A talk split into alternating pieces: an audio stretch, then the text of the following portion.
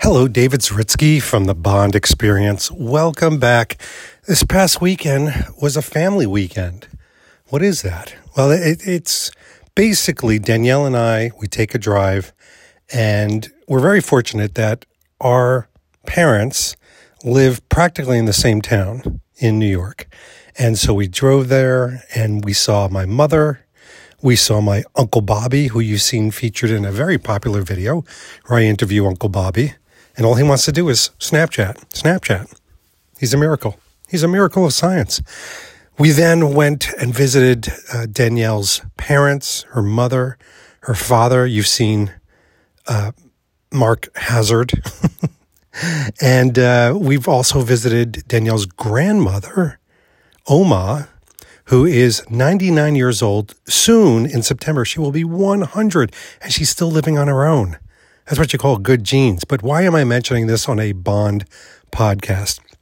I mention this because there was a comment that my mother in law, Cheryl, who you've seen in a, a, recent video where she picked Aaron Taylor Johnson as the next Bond, sent the bookies through the roof. You should have seen the UK traffic. Boy, were they changing hands. But uh, she said something to me, and it was very interesting. I thought it's worth a short podcast on. She said, David, I watch your videos that have Danielle in them uh, and other family members, but you just you have too much content. And of course, of course, he said, hopefully. She said it in kind of a jestful way. There's just so much content I can't keep up with you. There's so many videos, two a week, sometimes three, uh, multiple posts a day, multiple reels. Who, who, who can keep up with it? Even though she's retired, she has plenty of time on her hands. But I get it. There's a lot of content. And it, as much as I smiled and laughed and we had a good chuckle about her comment, it did make me think. I know. It made me kind of stop and think, am I putting out too much content? Is this a reflection? What she said, is it a reflection of what other people feel? Um, that was very short lived, seconds, not even half a minute. because I'm playing in a reality, 2023, the year of reality, as I'm calling it. I'm playing in a reality where I'm doing as much content, I'm as prolific as I want to be. I, I, I've come to realize over time, I am not a content creator who says, "Oh, I need to have two posts a day or three posts a day," and you know, it's a formula you know, it's an algorithm, it's mathematical. If I have under three, I'm going to lose thousands of followers or you know, tons of money, or it's going to break some sort of mysterious process. In the same vein, I do feel like I've got so much content.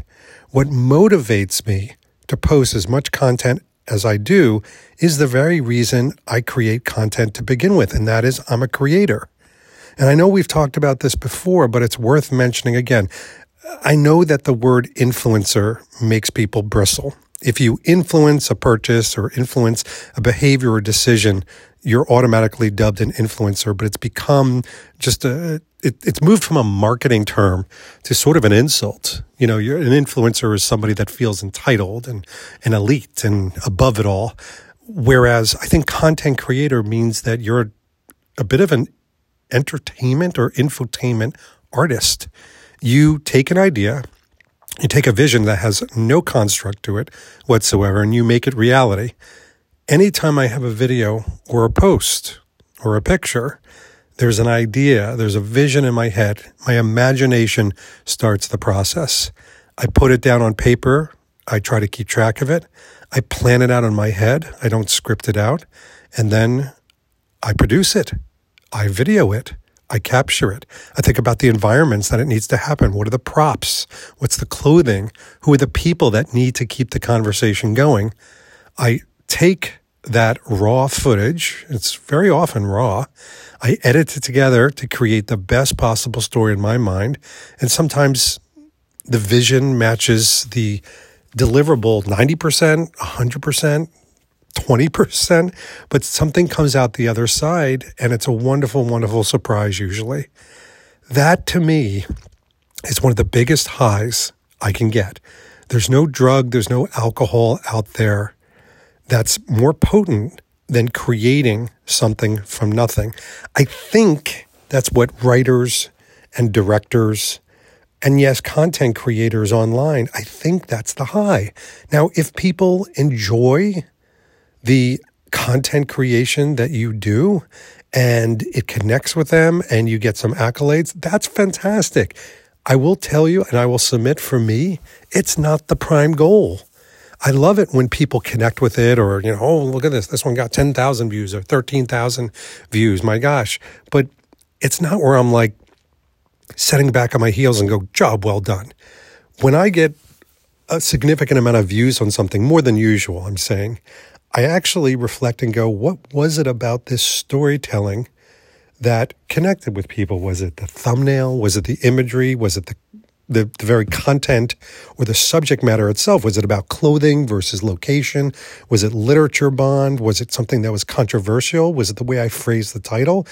It, I go, I sort of go into analytics mode, mostly because I'm interested in what connects with people, not that it fuels my next piece of content. And a lot of people do that. They take a look at what strikes the heart and the fancy of the listener the receiver of the content, and then they change it up. So the next one is as successful. And I've seen it happen time and time again with people, even with friends that I know. But for me, it's more of I'm fascinated. I'm fascinated with, you know, is this the way and is this the, the fodder, the subject matter that connects with people as much as it connects with me? And, and very often it does. I think that's probably the core of the popularity of the channel is that there are many, many, many others like David Zaritsky. I'm not unique at all, not even a little bit. But I think the creation within the Bond experience connects with people and they find familiarity. They find something that they can reflect their own image around. And so when my mother in law asked this question of, Are you creating too much content? What would I do as an alternative? Would I restrict the amount of content? Well, then that's restricting the content itself. You know, then should I be doing 10 minute videos instead of 20 minute videos? I don't know. Well, I do know. No, I don't look at times. I don't say to myself, oh, this video's, it's working out to be 60 minutes. I need to split it in half. I think I used to do that, but you know what? The story is what the story is. And if it takes 60 pages to tell it, or if it takes 10 pages to tell it, then so be it. Some stories are very cogent and finite, and some take a little bit more of a journey to get to. They're a little bit more visual in nature. They they need to be pithy and funny, and that's part of who I am. So it's interesting too because one thing I would find very problematic in limiting the amount of content I put out is what I call damming up, damming up the the create the creative. Come on, David, get it out. It's the morning time. Damming up the creative. What I mean by that is you have 20 videos in your head that are burning. Sometimes it is. It's like a, it's an itch. I told, talked to you about this before that needs to be scratched, a burning sensation. God, this is sounding like I need penicillin, but you know what I mean. It's something you need to get out of you and you need to put it down. You need for others to enjoy it. And it is this sense of, I need to get this done. I want to get this done. It's, it's, it's a drive within me. And if I dam that up like a beaver, I'm going to find that it's going to implode. It's going to just build up and explode. And why would you dam up your creativity? There are documentations of artists, I mean, real artists, not me, real artists in the past who paint and sculpt, and they go through periods, right? They go through this inertia where they suddenly sculpt 10 things in 10 days and then nothing for 10 years. But these are, these are these bolus dose, this, this shot out of a gun. And when you shoot a bullet out of a gun, what does Horowitz say? You can't put that bullet back. Or was that Gibson? It was one of the Bond writers said if when you shoot a bullet out of a gun, you can't put the bullet back. And I think it's like that with creativity. When you shoot your bullet of creativity around content online, you can't put it back. You got to keep that bullet going. It's got to find its destination. It's got to find its target. And sometimes it's off target, sometimes it's on. Sometimes you're spraying the field with too many bullets. It's a machine gun and they don't hit, they're not accurate. But that's all the fun of it. And it is, it's just fun. And the day it stops being fun or interesting or creative or an outlet to me is the day that the bond experience dries up. It, it becomes this, this dried up raisin with no fluid in it, and it's going to be boring. And believe me, nobody wants a Bond experience to be boring. So there you have it.